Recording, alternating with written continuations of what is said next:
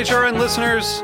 As we celebrate our 15th year, we are deepening our commitment to giving voice to the next generation of food systems storytellers, and we need your help. Our internship and fellowship programs help activate new possibilities for underrepresented and underestimated young people through experiential journalism, audio engineering, and production training. Through these unique programs, HRN helps food equity stewards build essential workforce readiness skills that expand their potential and foster economic mobility. Please consider supporting these critical programs.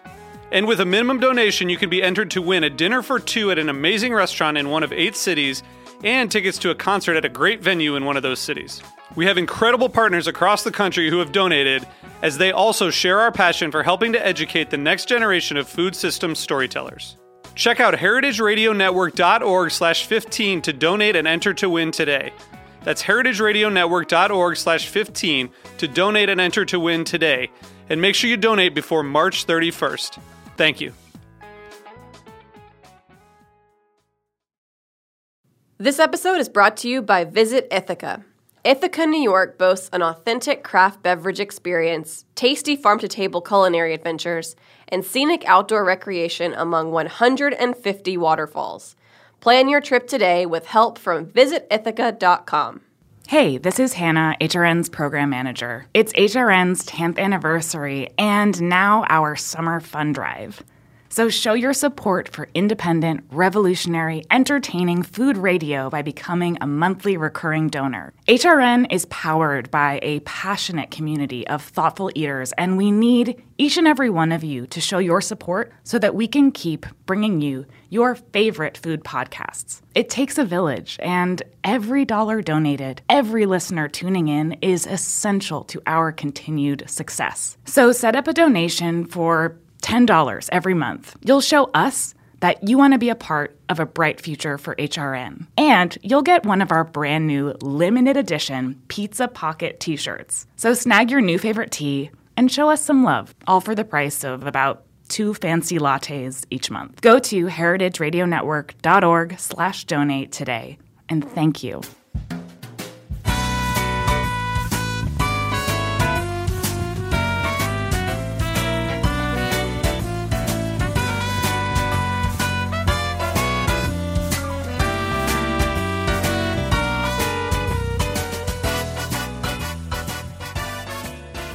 Welcome to Inside Julia's Kitchen, the podcast of the Julia Child Foundation for Gastronomy and the Culinary Arts.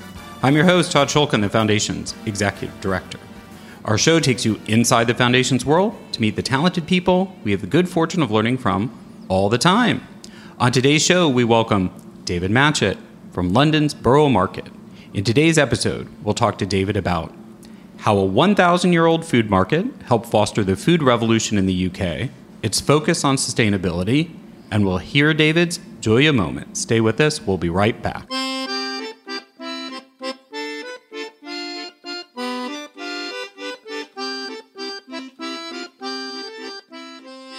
As always, we launch the conversation with an inspiration from Julia. It's easy to conjure up an image of Julia strolling through an outdoor food market in Paris, hand selecting vegetables to make ratatouille or visiting a fishmonger in Marseille to make, make a bouillabaisse. These market scenes are one of the charms of France and other idyllic European cities loved by Americans. There's nothing like the bustling atmosphere of an outdoor market where you can buy food and other provisions as Europeans have done for thousands of years. Now, this romantic image doesn't typically extend to Britain. When most Americans think of British food, they still imagine greasy fried pub food, tasteless roasts, and mushy peas. And it's true, Great Britain is still recovering from its past food ills. But to be fair, most of this stems from the aftermath of the devastation and deprivation of World War II, combined with the embrace of industrial food production to aid in that recovery. Places like London's Borough Market, a market that dates to before the Norman conquest of England, is a beacon representing a return to that idyllic past. Historically, all over Britain, outdoor markets, just like Julia visited in France, were the norm. For hundreds of years, that is exactly how people in England, Scotland, Wales, and Northern Ireland shopped for their food and provisions. They also knew fresh, well produced food when they saw it, just like Julia in Paris. And just as Julia sounded the alarm when she returned home to America, horrified by what she found in supposedly cutting edge supermarkets, Borough Market has weathered time, war, and other strife to make a clarion call for doing things more like in the past, not because it's archaic, but because it's both more sustainable and tastier. While we don't have any charming footage of Julia carrying a basket through Borough Market, it's the same legacy. Joining us today to enlighten us about all that Borough Market offers is its head of food policy development, David Matchett. David leads initiatives to create innovative partnerships with producers and focuses on sustainability. With a long career in the food world, including working for various Jamie Oliver ventures, he's been employed by the Borough Market Trust for the past 11 years and started out selling bread at one of the market stalls. At the foundation, we met David in his role as a trustee of the Oxford Symposium on Food and Cookery, an annual conference at Oxford University which gathers deep thinkers on food from around the world to share ideas and eat well.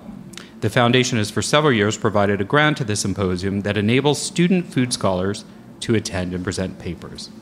Welcome to the podcast, David. Thank you very much. Todd. It's a pleasure to see you again and welcome to Borough Market. It's lovely to have you here. And uh, you just conjured up a picture of um, someone, of, of, Julia walking through the market. And, and, and, I could imagine her being here and being one of the shoppers here. And, um, you know, very much, especially in, in, in uh, the initial, inc- this incarnation of Borough Market that took place 21 years ago now.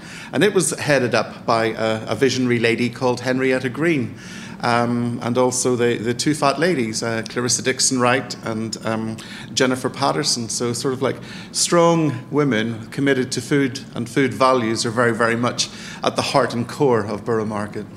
That's great. And yes, thank you for bringing in that. We are actually recording live at Borough Market in London today, which is quite exciting. So you were just saying a little bit about the history of the market, and I liked I liked but was surprised when you marry up the history of how old the market is with its current purpose to promote an alternative system of food production isn't necessarily what you expect from a historic market. So, what, do, what, do, what does that mean, or how does it tie together? Well, it's very interesting because Borough Market is, um, you know, we're, we're a, a, charitable trust um, operated by a, board of trustees, and the commitment is um, for, for our trustees is to provide a market for the public benefit in perpetuity. So, by its very nature, we're committed to sustainability because we're committed to having a market here for the future. What that means and um, how we work with that, I mean, that's it's an ongoing, it's a complete work in progress, and always has been a work in progress for us. Um, so, I mean, the alternative systems of food production, I would say that, as you mentioned, we're still in recovery in one way um, from post-war industrial production um, in, in, you know, in the UK. I, I think on a benefit, some of the benefits that has come out of that is that we have actually got some of the highest values in food production across the world. We informed a lot of the European unions, um, especially on animal welfare. Um, so there's a lot in terms of what that alternative can be in terms of making sure that we're getting the best food possible, and also the one that actually considers the you know the environment. Um, and it's my job to to find those producers that best reflect that, give them an opportunity, um, and also other initiatives, um, maybe more urban based, because you know London is a city with 10 million people in it. We, we, we, farmers markets um, are a very different animal over here than they are, you know, in the states. So we're not a farmers market, but we do actually have a lot of farms that come and supply, you know, to the market. Well, and that, that was something I wanted to talk about because I think it's helpful to put markets in context because there are different types. There's a kind of European model that that's very old um, that varies between sort of cities and, and more re- towns that are closer to, to farm farms and food producers or, or um, I guess ranchers is, is, the word I'm looking for. And then there's there's urban markets, and then there's sort of what Americans have gotten used to of, of farmers markets, which which are very much farmers from some surrounding region coming in and setting up, often in a sort of temporary venue. So let's start with, in your mind, how is Bor- Borough Market? Like and unlike other European ones, and you could, if it's easier to narrow it down, sort of the ones that you know people would be familiar from seeing, you know, a movie about Julia where she's in in in a, a Paris market. I, I, would say that what they all have in common, um, and it goes back to the ancient Greek, the agora, that actually the marketplace, I always say the marketplace came secondary to the fact that people were actually meeting and congregating. And when they met and congregated, then a retail offer came on the outside of it. Um, however, that was 2,000 years ago. We've had a lot of time to evolve. So, but very, very much this place of connection and meeting is fundamental. And I think that that's what one of the similarities that um, is through markets around the world because when you go to a supermarket, you can go shopping, and now you don't need to speak to anyone. You don't need to talk to anyone about your food. They don't need to inform you about your food. You can walk out and you become a customer of the supermarket, uh, well, uh, sorry, an employee of the supermarket as well as a customer, as you check your goods out and then walk out of the store and you haven't spoken to anyone. Every market in the world that you go to, you have to engage with someone to buy your produce, and that little bit of human connection means that you know they, they, they're thinking of their next sale. They've got that one with you. So they want to look after you. Um, they want to connect with you. They want to make sure that you're okay because they want your business. That's fundamental to sustainability. So I think that that's one of the things that unites us with markets everywhere. Borough Market, as I said, isn't a farmer's market. Um, and 21 years ago, I think there were only about two or three farmers markets in London operating in various areas. Now there's about 50. Um, so we have never, the, the original uh, farmers that came to Borough Market and the original fishmongers were coming from maybe further away. They were coming from 200 miles away. I think by definition, for a farmer's market in London, you have to be um, 100 miles away, uh, you know, to, to qualify for that. But there's a place for all of us because the most important thing is about this connection and having people connected to the food, connected to the people that buy it. Um, and we're all in it together because we all want better values in food production um, throughout the country. So um, I know that the um, in America there's a, an amazing farmers market uh, scene that's over there, and people that are committed are really committed. I know that I've met some people from Detroit, and it seems to be very, very much the, a, a bit of a food revolution that's taken place over there. So I think another way where we can be connected is to be um, to look at markets, you know, the large markets of the world, as well as the small markets, so that we can all learn from each other because we're all committed to, um, you know, to food and to connection. So I think you've been been involved with the borough market for a long time, so it's very intimately familiar to you. But um, since we're on radio and podcast rather than than television, maybe you could also just describe physically um, how the market looks and arranged and how the um, sellers sell, and that would also help people contrast how it's different than a maybe a, a, an American farmers market in their community that they might be used to. What, how's it physically laid out? How do the traders work here? Well, we're as I said, we've, we've, we've been, there's been a market on this site for a thousand years, um, at least a thousand years. The, the Romans came 2,000 years ago and had a settlement here. But fundamentally, the changes took place around about the 1750s, was when the current market was actually established and bought by the people. So Borough Market is built over four railway arches. No, it's actually built underneath four railway arches. The market was there before the railway arches were built, but that's had an impact each time that they have. Um, you know that they've, they've put they've, a train across. They put a train across. So um, it also explains as a the, the sound of the market is always sort of like the, the rolling of trains every now and again, which is not good for some of the uh, TV crews whenever they come in. So. Um, we have um, there's about 60 umbrellas, uh, stalls that are under umbrellas, and these are day traders that um, will come in and they sell various, you know, various types of produce. Um, they also then we also have uh, stands which people can take leases on. These are locked up every night. Um, so it's um, a lot of metal around. Um, I don't know. I, th- I, think it's the sounds and the smells. I'm trying to convey this sense of um, the sounds and the smells, it's sort of like a, it goes backwards and forwards in time. I feel whenever we're walking around, you get um, there's a lot of seeing that the market has been designed in such a way that you can see the outside, the outside of the street as well as the inside of the market, and that was a, a plan to bring the outside in so that it feels very open. Again, that's maybe one of the differences that you would find with supermarkets where they're very impersonal and very highly regimented. We made sure here that things are a little bit accidental and uh, you know we don't have sort of like a grid system.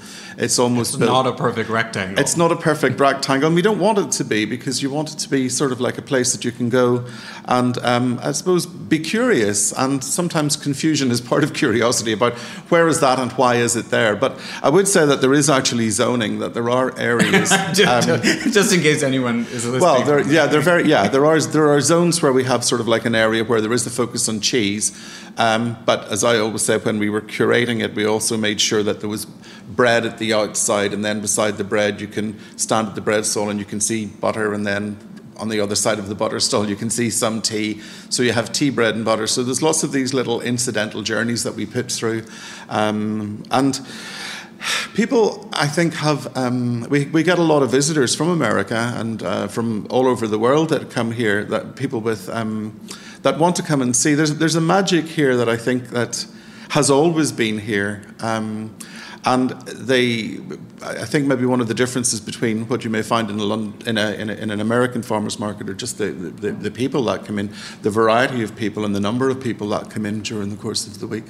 Well, I think another difference is it's a permanent market. Is yes. it open every, every day of the year, almost every day of the year? We're open currently open Monday to Saturday.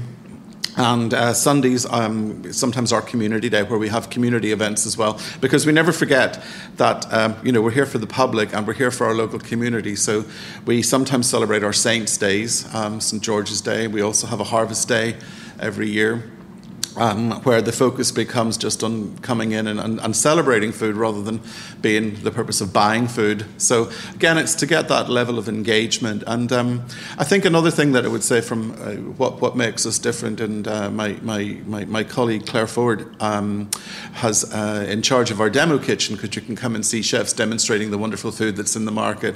Um, we have our own magazine, the Market Life magazine, award winning magazine yeah. from the Guild of Food Writers. Um, we've got a commitment to education. Um, and um, a cookbook club where um, Angela Clutton um, holds a cookbook club in this very space that we're in at the moment, where um, you know a recipe is chosen from a, a, a, cookbook, and or well, not a recipe, but cookbook is chosen. Then people can come in and bring in their recipes that the, the food that they've made, and, and, and have a celebration of that food and a discussion about it. So again, this engaging with the community that this is what um, you know part of what we've been developing and what we wish to you know further develop, which a farmers market it's a different animal. And again, as you said, it's because we're here permanently and we've got to be here in perpetuity. That's what we've all signed up to.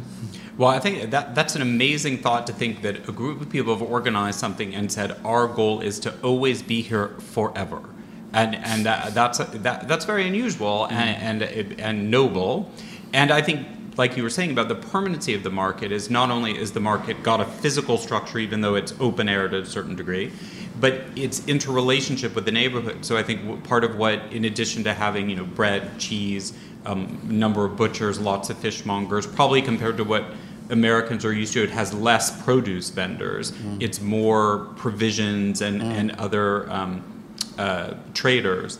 But then there's also this interrelationship where the market sort of spills out into the surrounding streets, and that there are restaurants, some of which are kind of in the market, and mm-hmm. some of which are actually technically across the street, but they're in an, in a sense part of the market atmosphere that that permanence. Absolutely. Well, again, this comes down to again the, the you mentioned about the people having the the, the vision um, and the, the, determination to have a market in perpetuity.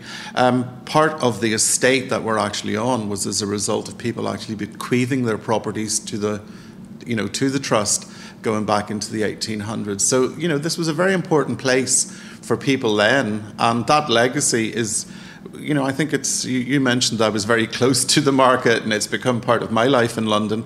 And I think that that is part of that legacy for people that were committed to a place that they loved so much or that they needed so much, they bequeathed their properties to it, and we're still benefiting from that. And we have to remain. It's quite humbling to you know to realise that that was a commitment to sustainability, if ever there was one. You know, so again, we've become you know, 20, maybe 30 years ago. Uh, if you had come to this part of London, you would have turned your nose up at it and tried to go very, very quickly through it. Um, you know, I mean, I remember, I remember coming here then, and it was not, you know, not this wonderful place you know that it you know that it is now. So we have been it did, instrumental. Didn't have the Shangri La and the Shard around the corner. We didn't have the Shangri La and the Shard of the corner, or well, quite a number of hotels around. I mean, but um, and you could afford property. That was yeah, the one thing. Yeah. you know, because I had uh, I had just bought my flat um, just up north of here, and um, my brother had said, "Oh, you should look for your you know to you're on the property ladder now. You should try to go somewhere else." And the only other area that I could afford was here you know. So, and uh, I chose not to because I was turning my nose at it then. But I'm not turning my nose about it now. so, but it still is, you know, part of the development of the area and the challenges then that come across with that because. Um, you know, this wasn't the it wasn't the wealthiest area of London for a lot for a long time. Yeah, maybe just to situate it. So where the market is, it's at what's called London Bridge, which is more the tube station that orients people, but what it actually refers to, it's at the south bank of the actual London Bridge over the Thames, which for years and years was, was in some ways the wrong side of the river in terms of where it's across from Parliament, it's across from St. Paul's, but like, well, there's been a lot of historical evolution, although I think consistently for thousands of years it was sort of the wrong side of the Thames. It's only oh we're we're Badens at this side of the river. We always have been. Um, this area was uh, known as the was one of the Liberties because we're the London Bridge connects Southwark, the borough of Southwark, and um, Borough Market to the actual financial centre of London, the city of London, um, and on either side of the city you have these places that were defined as liberties, which just meant that it was basically any anything went. Whereas in the city itself, uh, you were you know alcohol wasn't allowed. Um, the prost- prostitution was, was yeah, you know, it was, it was, it was, it was very bad. I mentioned prostitution because the Bishop of Winchester um, actually licensed the prostitutes in this area, so it was kind of a bit corrupt. It gives you an idea of the flavor, you know, in its in its own way. Um, and London Bridge itself, for, for, for many years, was where the trading that took place, and uh, the, you know, the reason why the local people bought it in 1750s was because the, the, the, the city guilds tried to close it down because it was just too much. It was getting a bit too um, a bit too debauched, you know. Um, so. Um, but the again, it, it, comes down to there were still people were benefiting because where produce and wholesalers were selling food, it also meant that the local people were getting it cheap, and that integration between a market and a community was very, uh, you know, was very tight. And um, I think that that has continued on, even though we've had these changes. That you know, it, it's extended out. Londoners love Borough Market. Um, and it's become a very iconic place, you know, in its own right. Yeah. So I wanted to ask you before we go to break.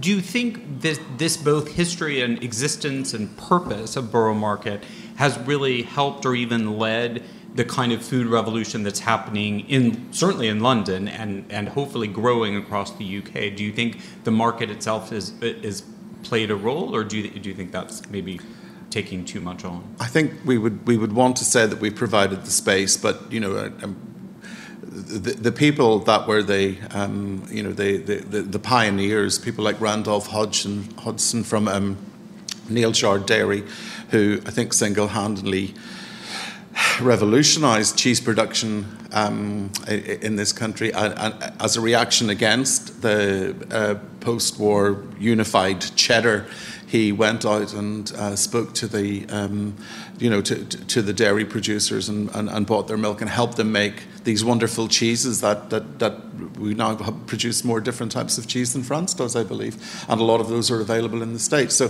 he was a pioneer that has a space in the market. Um, and um, again, the, the providing the space that, that, Henrietta was able to bring uh, um, all these amazing producers in the 90s that, that, that, that were there. And yet, as the, the, the, old myth about England being a place where you couldn't get decent food, the amazing food was there. It was just all being exported. So we began to start celebrating. And I think, you know, Jamie Oliver came along as well, and he was a great champion of British food and of Borough Market as well. So I think there was just this perfect. Um, well, it was at the time of Britpop as well. So it was, again, re looking at the whole idea of British identity and actually saying, you know what, it can be something good and it can be something brilliant and it can extend beyond pop music. you know, we can go to food as well, and it, it, it uh, Borough Market definitely played its part in that, and I think continues to um, with regards to the commitment. Uh, you know, we've got a, a, a, chair, uh, Christine Elliott, whose commitment to sustainability is, is second to none. I mean, and I think that to, to, to know that we have a group of trustees, um, you know, under Christine that are committed to this sustainability. This is what our future is, and this is what our new message is. So the message of British, of good British food production is, you know, it's sustainable and delicious. Excellent. Okay, we're going to take a quick break. That's the perfect segue to, to our second half, and because we're going to dive deeper with David about how Borough Market and his colleagues that he was just giving kudos to is, is leading the way in terms of sustainability, and particularly sustainability related to both the sustainability of the market and food production in Britain. Stay with us. We'll be right back.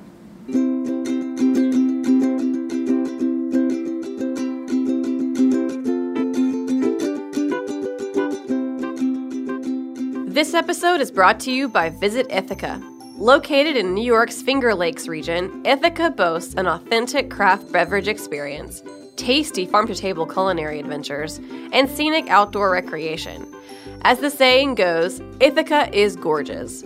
The city is home to 150 waterfalls and gorges sprinkled through its downtown and sloping hillsides.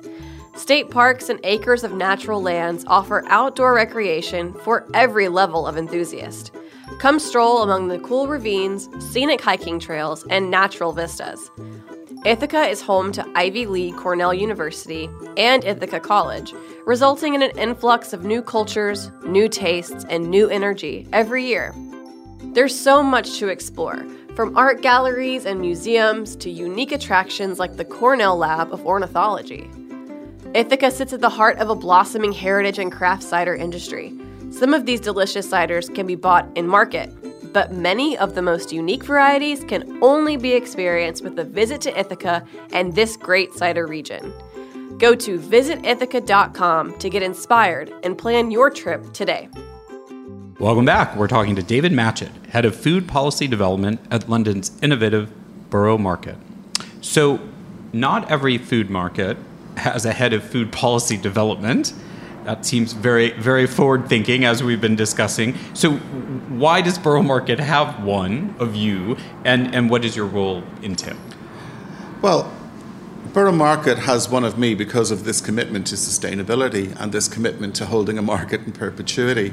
Um, it's a new role that's been that has been uh, that's come up over the last year, and I think that in tandem with, I would say, the, the Mayor of London has got a London food strategy and a London food board. Um, and the chair of the London food board happens to be one of our trustees, Claire Pritchard. So the idea of food policy and actually having, um, you know, looking at, well, it's okay having all these ideas about sustainability, but what do they actually mean and how can we actually influence? How can we actually bring about some sort of change into a system which is um, at, at, at, at best in crisis and at worst potentially coming into conflict. You know, we're living in a world at the moment where there's a lot of change, um, especially with regards to the UK and especially with regards to, you know, our place within the world, our place within Europe, and um, a lot of change has been mooted, but you know, we, we, we still don't really know what's going to be happening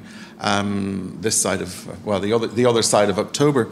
So I think that part David is referring to Brexit. To Brexit. I, did, I didn't actually say it because it's become you know it's, a, but, it's a hard word for some to get off. I know it, it is, but yeah. I know it is. We have to prepare. We have to prepare for whatever you know, for, and especially I think that with the you know with our traders here because everything is related to you know we, we, we import so much from the paper that something is wrapped into the produce itself to the chemicals that are used to treat the water to the power to the gas to the electricity you know to the people that are actually selling the food everything is um, um, we, you know we're, we're, in Europe at the moment and it's a change. highly integrated global system that often is not clearly it is not as apparent to people often in their daily lives if they're not involved in that production process. Well, well un- unless, but, but you've no reason. I mean, I think this is just one of the things. unless you are, you've no reason to know what's going on within yeah. it because, um, you know, there are things which I don't know what various industries are, are, are like, and I have no idea. I might have an opinion, but I've got no idea. Um, but one of the things is that we do, uh, you know, we have been learning. I think on the human level has been one of the biggest things that we have found from, um, you know, one of our um, one of the, the, the, core businesses at Borough Market is uh, Monika Linton, who set up Brindisa, um, importing um, wonderful Spanish produce um, for year, for last 30 years almost. And um, Monika was, was talking about, you know, the impact that this was having on staff and finding staff and staff not wanting to come over to London. And London's an international city and a very diverse city. So, um, you know, there's a lot that we need to take into consideration. And I would say that coming back to this is where um, in terms of uh, my take on what, and our take on what we would say, like about the food policy as food policy development is, is, you know, we, we want we want to have something which people are committed to. We want to talk to people about what they would expect us to have um, in terms of what our principles should be. We're looking to the United Nations uh, goals of sustainable development. Um, we're looking to our friends at the Oxford Symposium. Um, uh, other academics who've work closely with South Bank University, um, have got connections up with King's College, so but also with the farmers, also with the people that work locally, um, with the staff, with the trustees. We want our food policy to be very, very much a collaboration and one based on, on, on commitment to like like what, what do we agree on and then how are we going to commit to it and then how can we start to bring about change within this. So it isn't just a simple matter of, um, you know, n- nailing up a, a, a, load of conditions up on the wall of Hogwarts and saying thou shalt and thou shalt not. This is uh, the approach is very, very much one of, of, of collaboration um, and being informed and finding out how we can actually bring about this change. So one of the things I either heard or read was, d- despite some of the rhetoric about uh, European oppression, I suppose, is that Britain actually had a leadership role is well i'm asking you if this is correct. If britain had a leadership role in actually setting what certain food policy standards are in the eu well yes. Right. We have the and we followed the rules that we made to to, to the last letter of the rule. I mean I th- when you look at um, animal welfare uh, especially with regards to pigs we, we've got the highest standards and uh, the highest standards of animal welfare. You know, this is a country that um, there is such a humanity, and, and I know that I, I, I can very easily look to say, well, if you're going to be, you know, and I hear the argument that I do hear quite a lot at the moment that if you're if you're that concerned about animal welfare, then don't eat meat. Um, and I think that that is a very fair point. I would find it difficult arguing against that. But if you are going to, you don't want the idea of someone of, of something suffering, you know.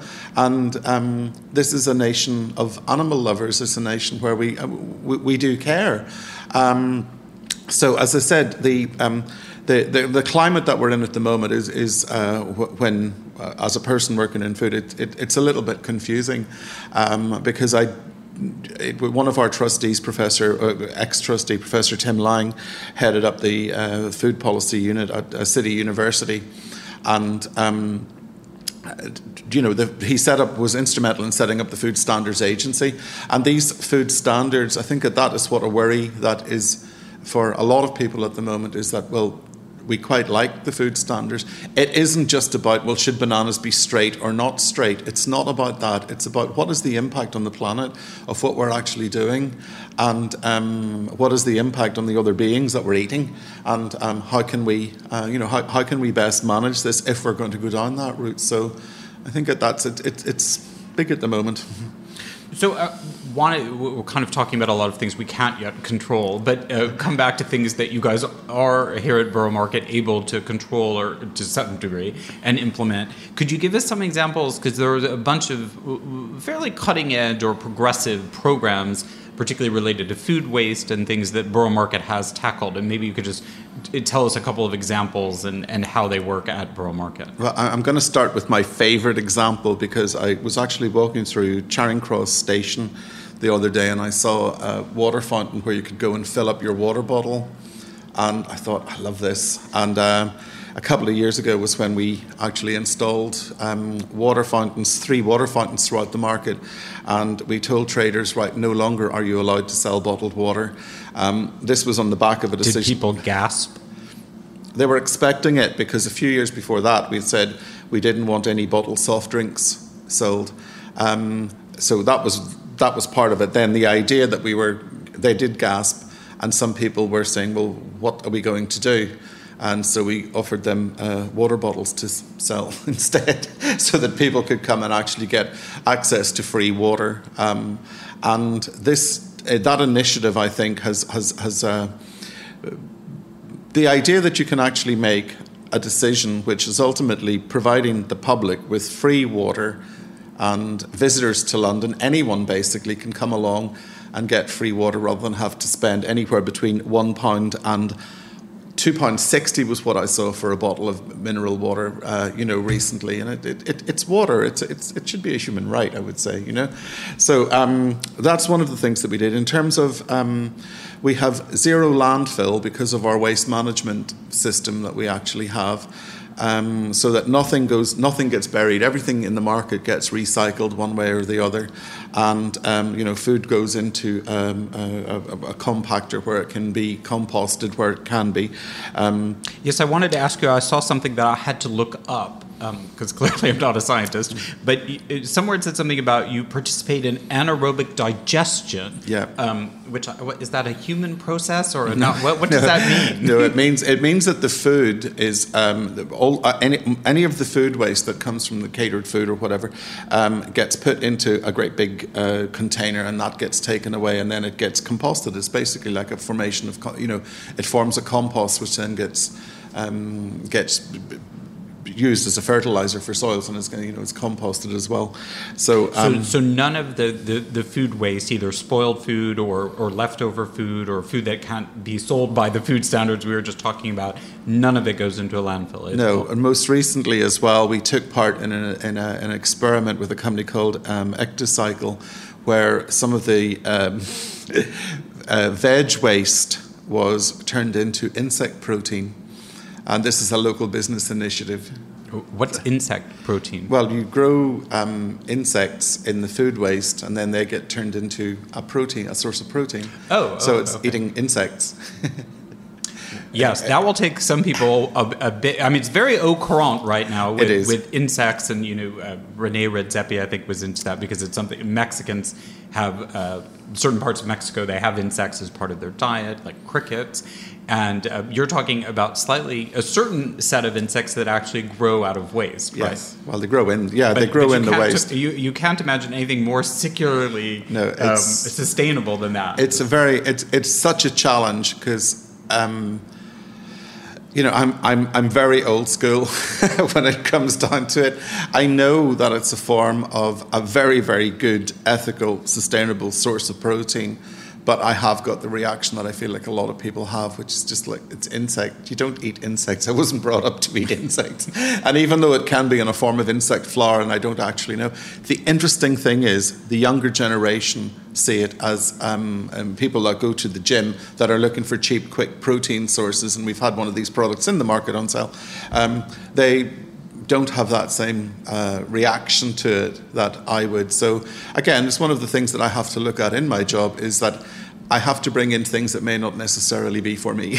you know, the younger generation are, are, leading the way, I think, in, in sustainability and um, sustainable food as well. And, and, as well. and my impression is that that also the philosophy that's applied in terms of sustainability is then applied to who gets to trade at the market. Mm. And so would you say this is something that is been enforced or imposed upon the traders or because of the traders you selected here they're already oriented toward that way of thinking and, and production in particular?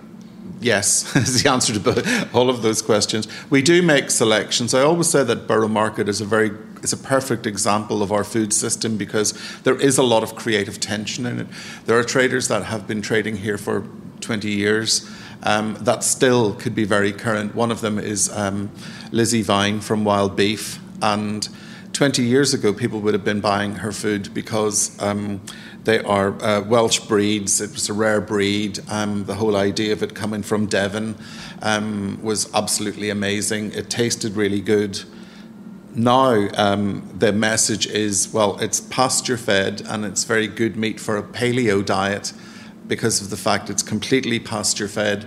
So the messaging has changed, but the product is the, same. the same. And but this is where I think that part of what Borough Market looking forward, this is what we need to do because, um, you know, it's it's it's that counter reaction. I, I was I was a punk in the in the in the in the late seventies, early eighties, you know, and you you rebel against what the status quo is. So therefore, the young people are hearing one message and actually thinking, well, we're going to do something actually different. And if we're able to look, if the product is good enough, the story is there. That's what I always think. We just because you know, good provenance-led food, and it's healthy. It's by its very very nature, it can be healthy, and that's we need to look at what those you know what those other um, what, what what the story is that we want to tell, and that's all about looking forward, and it's all about you know one of the programs that I'm doing is a um, a food futures program.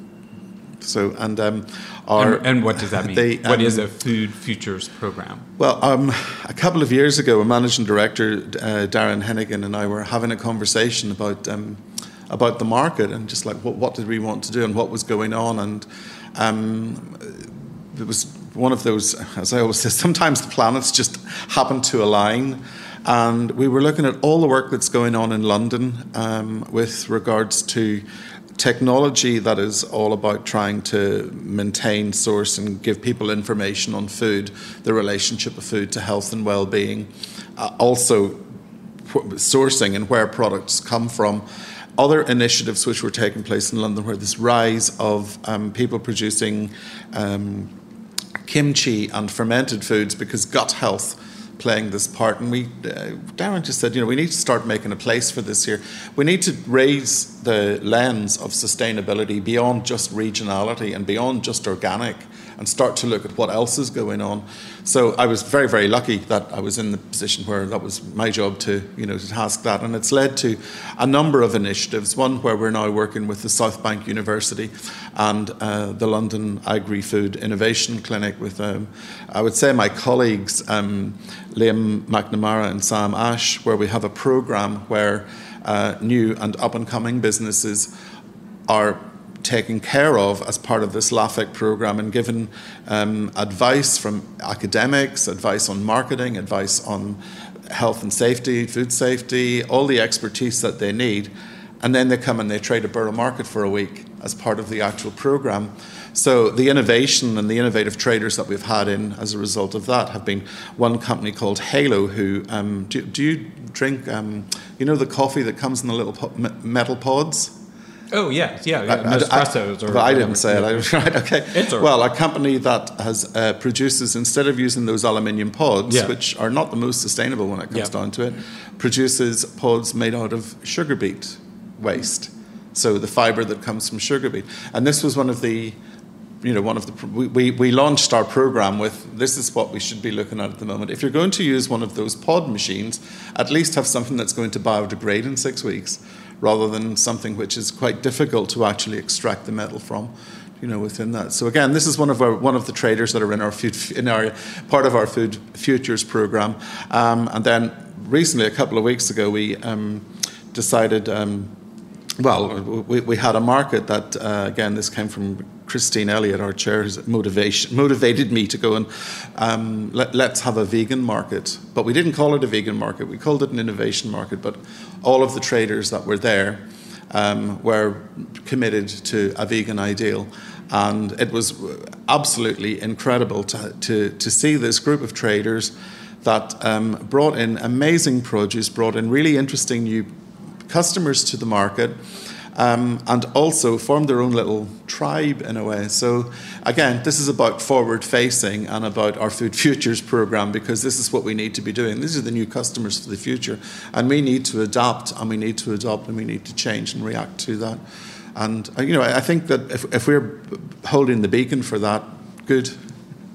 Well, I think on that deeper note, um, I, do, don't want to run out of time to talk about uh, your role with uh, Oxford Symposium on Food and Cookery. So, just maybe briefly, that's coming up in about a month, and um, explain your role. You can, I think you can explain what it is through talking about your role with it, and then I think it's also helpful because it tends to Oxford and it's about presenting papers and intellectual thought. It's helpful to sort of define who it's for and who might consider attending versus who might just consider you know watching the the, the or listening to the recordings of the sessions later. Oh well uh, i was very very lucky that um, i think it was four or five years ago um, i first went to the Oxford Symposium and the, um, on food and cookery. The subject was food and communications, and um, we, at that point, our, our director of communications, Kate Howell, decided it would have been a good idea for me to go and explore and um, learn more about. Um, I mean, it really was about, about the power of communication and the relationship of food and communication. Phenomenal subject. I mean, that we're here now talking about this. Communicating so, about yeah, food. Communicating about food. And um, I suppose, as you said, I, I was, uh, in, in one way, being quite um, introverted, I would say, in terms of what my uh, what my job was and the way that I looked at things and what have you. So I went along to this and I just got completely transfixed because. Um, you know, I'm, I'm, I'm not an academic, but I have got an academic perspective on things. And um, I've always said that Borough Market feels to me like a, it's a bit like a, a, a personal art project because uh, it's more than just putting things in place that are nuts and bolts. It's about the people. It's about having something that actually changed. And I found myself in this, um, sitting in this wonderful um, uh, dining hall.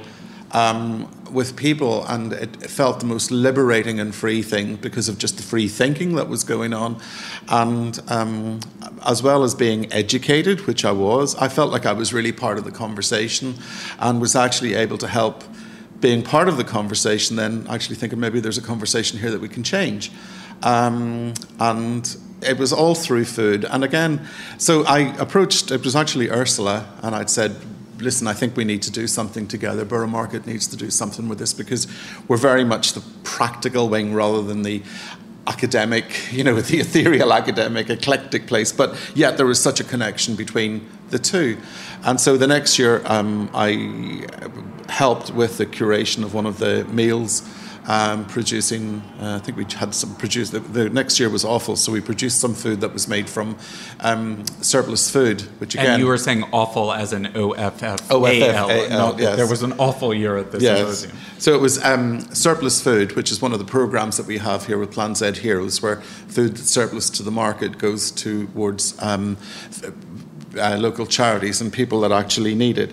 So um, we did that, and then that was whenever uh, I think at the end of the symposium, uh, Ursula asked me if I'd like to be one of the trustees. Well, actually, she didn't ask me if I would like to be. She told me that yeah. I was going to. it was one of those one of those offers, and it was just like I mean, it felt like such an honour, and I really didn't know what was my place within this. Um, and that was part of what I realized that actually this is what the symposium really is about. It's about connecting, and everybody that's working in food has got a place to be there.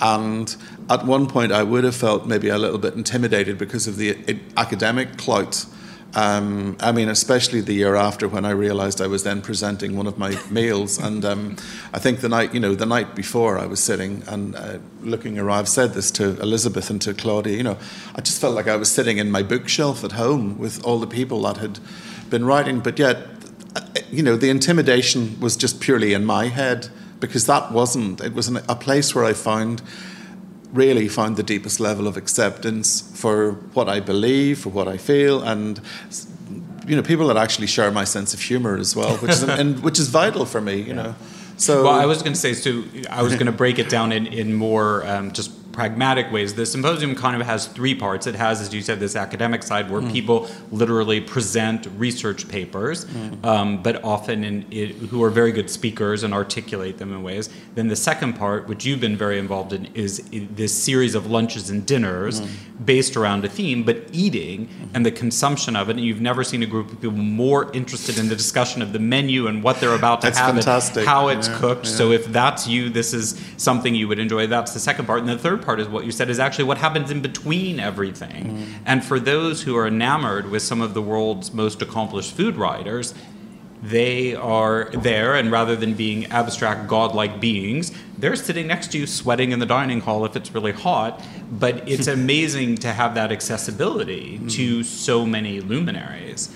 Um, and and would you say that while it has this academic bent, I don't think there's a academic requirement of any kind if you would like to attend. Is well, that, I'm there. well, no, you're a trustee, not. so you have to be there. Yeah, but, but, but in, in, terms of the academic side, I, you know, I, I, I, am not. I mean, I, I think that it's very, very important that is, you know, there's a scholarliness which is at its core, but I think that the symposium is you know, it, it's totally inclusive and welcomes all people from wherever they work in the food world, as well as the academics. And, uh, you know, I think it's this balance and this, it's food and cookery and cookery is a practical art as well as being the academic that you know the academic side that goes um, in at the back of it and marrying that up with gastronomy. You know every, every, everything is there and that's what makes i think that's what just makes the mix so unique. And it still is. I mean just talking about it now i mean I, am I'm, I'm actually um, feeling a bit bad at the moment because i uh, jake tilson who is a, the wonderful designer who um, basically defines what the symposium is on paper and what it looks like in the website is um, waiting for um, some information from me, which hopefully he's going to receive this afternoon. Um, otherwise, um, well, we're definitely going to have a meal, but um, you know, I'm not sure the, that the menu so will be stay, finished. Stay tuned. Yes. so, do you see food markets as part of the future of good food? Would you rather shop directly from producers at a market than at a big box grocery store? Let us know. Send us an email or even a voice memo to contact at juliachildfoundation.org. All right, after the break, David's going to share his own Julia moment. Stay with us. We'll be right back. Are you enjoying this podcast? Heritage Radio Network has plenty more. My name is Coral Lee, and I'm the host of Meant to Be Eaten here on HRN. Every week, I look at cross cultural exchange in food and contemporary media. What determines authenticity? What, if anything, gets lost in translation when cooking foods from another's culture? You can find Meant to Be Eaten wherever you listen to podcasts and on heritageradionetwork.org. When you flip anything, you really you just have to have the courage of your convictions, particularly if it's sort of a loose mass like this. Well, that didn't go very well. See, when I flipped it, I didn't, I didn't have the courage to do it the way I should have. But you can always pick it up, and if you're alone in the kitchen, who is going to see? From Julia's immortal words, we move into our last segment, which we call the Julia moment. Here's when we ask our guests to share their favorite Julia memory, moment, or how she's inspired them in their career. All right, David, your turn. What's your Julia moment? Wow. Well, this was quite a question for me because um, I, I, grew up with um, n- not Julia Childs on TV, but with um, Fanny Cradock and with uh, Graham Kerr. And um, I do have this vague memory of definitely this television program where, um, and I grew up on a farm, and um, ducks and ducklings were featured very strongly as being these wonderful little cute things that we ate the eggs, but we never ate the actual creatures themselves. And um, one of the Graham Kerr programs that I remember was this very interesting and strange, wonderful lady who was talking about duck, and they were cooking, they were cooking different type d- duck in different ways to show how it could be cooked, and I was appalled. I couldn't believe this. Why would they cook these little ducklings? I didn't know who it was, but the memory stuck uh, stuck by me. And it was only some time later that I found that it was actually a program, pardon me, where um, Graham Kerr had Julia Childs on this program. So that was, um, but I think that gave the context of, the, of, of people in television and the power of chefs and the power of cooking in television. So um, that was a memory, I would say. Now, in terms of influence, it really was only whenever I came to the symposium that the breadth of the influence and who Julia actually was that really started to, um, you know, to, to open up the, the doorway. I mean, there's this amazing relationship that, you know, Britain and America has always had in terms of influence and, and, and, cultural influence and what have you. So I think that that's where I learned about it there. But even more recently, I was actually asking in the office um, last week, and I said, you know, does anybody here know who Julia Childs was? Yes, yes, yes. And I said, you know, I've been asked about this question of influence. And one of my colleagues, um, Lucy Charles, who has written a book called Cakeography, said, well, she's the reason I wrote my book. And it was like, oh, right, okay, I'm going to tell your story, obviously. your story sounds more no, relevant. How did that come about? And said, well, it was because I saw the movie, the Julia... Um, Julia and Julia. Julia and Julia movie. And that that actually was where um, Lucy had said that actually just made me think maybe I could write a book. And so she did. So I think that it's the, the, the influence is all pervasive in its own way and that whilst I may not know a lot of the influence because I know that um, Claudia, Claudia Roden especially, is, is just like, you know, is, is, is, is who I think is like our, our equivalent of Julia in her own way. So the influence is all around, and I know that. And very definitely, whenever I've been looking at some of the, the, the programs on YouTube, and I, I know that she'd definitely be the sort of, definitely the sort of, um, reminded me of the sort of women, strong women that I grew up with that so influenced my lives. And I know that she very definitely would have been the person at the symposium that I would be sitting aside, you know. Asking um, her why she was killing those ducks. Absolutely. And I know she'd give me a very good reason. And, she would have. And, yeah. abs- you know, and that's, well, it's, it's um, You know, she might have said something like, "Well, David, I didn't kill them personally; they were already dead." No, but it was it's still that engagement. I mean, that's the one thing that you can see when I've seen on the program is just like that that, that level of engagement and that level of, of and fun. I mean, that's what comes across as well is that fun and laughter. She'd very definitely be someone I'd love to have at my table. Well, that's that link up between Borough Market being fun, educational, good food, and food and communication. We just brought it all back together. Thank Wonderful. you so much for joining me today. Well, it's been an absolute pleasure, and I would like to give you this, um, in the spirit of cookery writing, I would like to just give you this, um, this little gift of a Borough Market cookbook. Excellent. Thank you very much. All right. Thanks to everyone for listening. Please follow us on social media. As always, our handles are at Julia Child on Facebook, at Julia Child Foundation, all one word on Instagram, and at Julia Child JCF on Twitter. My Twitter handle is at T Schulkin, T S C H U L K I N. To learn more about or even visit Borough Market, go to boroughmarket.org.uk. You can get a virtual introduction via social media. Search at Borough Market, all one word, on Facebook, Instagram, and Twitter. And of course, Borough is B O R O U G H, Market, M A R K E T.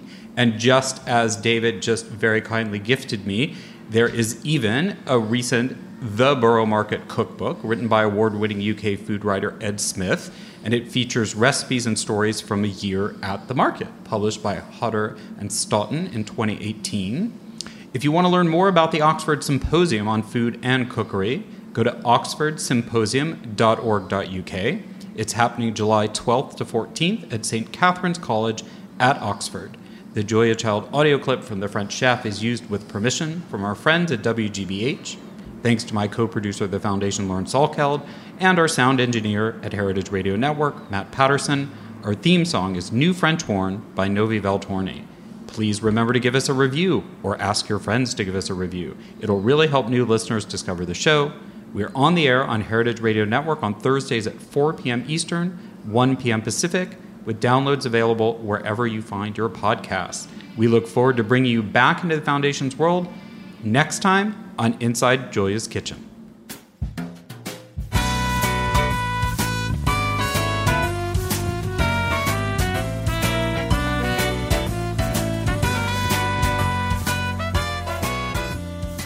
Thanks for listening to Heritage Radio Network, food radio supported by you. For our freshest content and to learn more about our 10 year anniversary celebration happening all year long, subscribe to our newsletter. Enter your email at the bottom of our website, heritageradionetwork.org. Connect with us on Instagram and Twitter at heritage underscore radio. You can also find us at facebook.com slash heritage radio network. Heritage Radio Network is a nonprofit organization driving conversations to make the world a better, fairer, more delicious place. And we couldn't do it without support from listeners like you. Want to be part of the food world's most innovative community? Subscribe to the shows you like, tell your friends, and please join the HRN family by becoming a member. Just click on the beating heart at the top right of our homepage. Thanks for listening.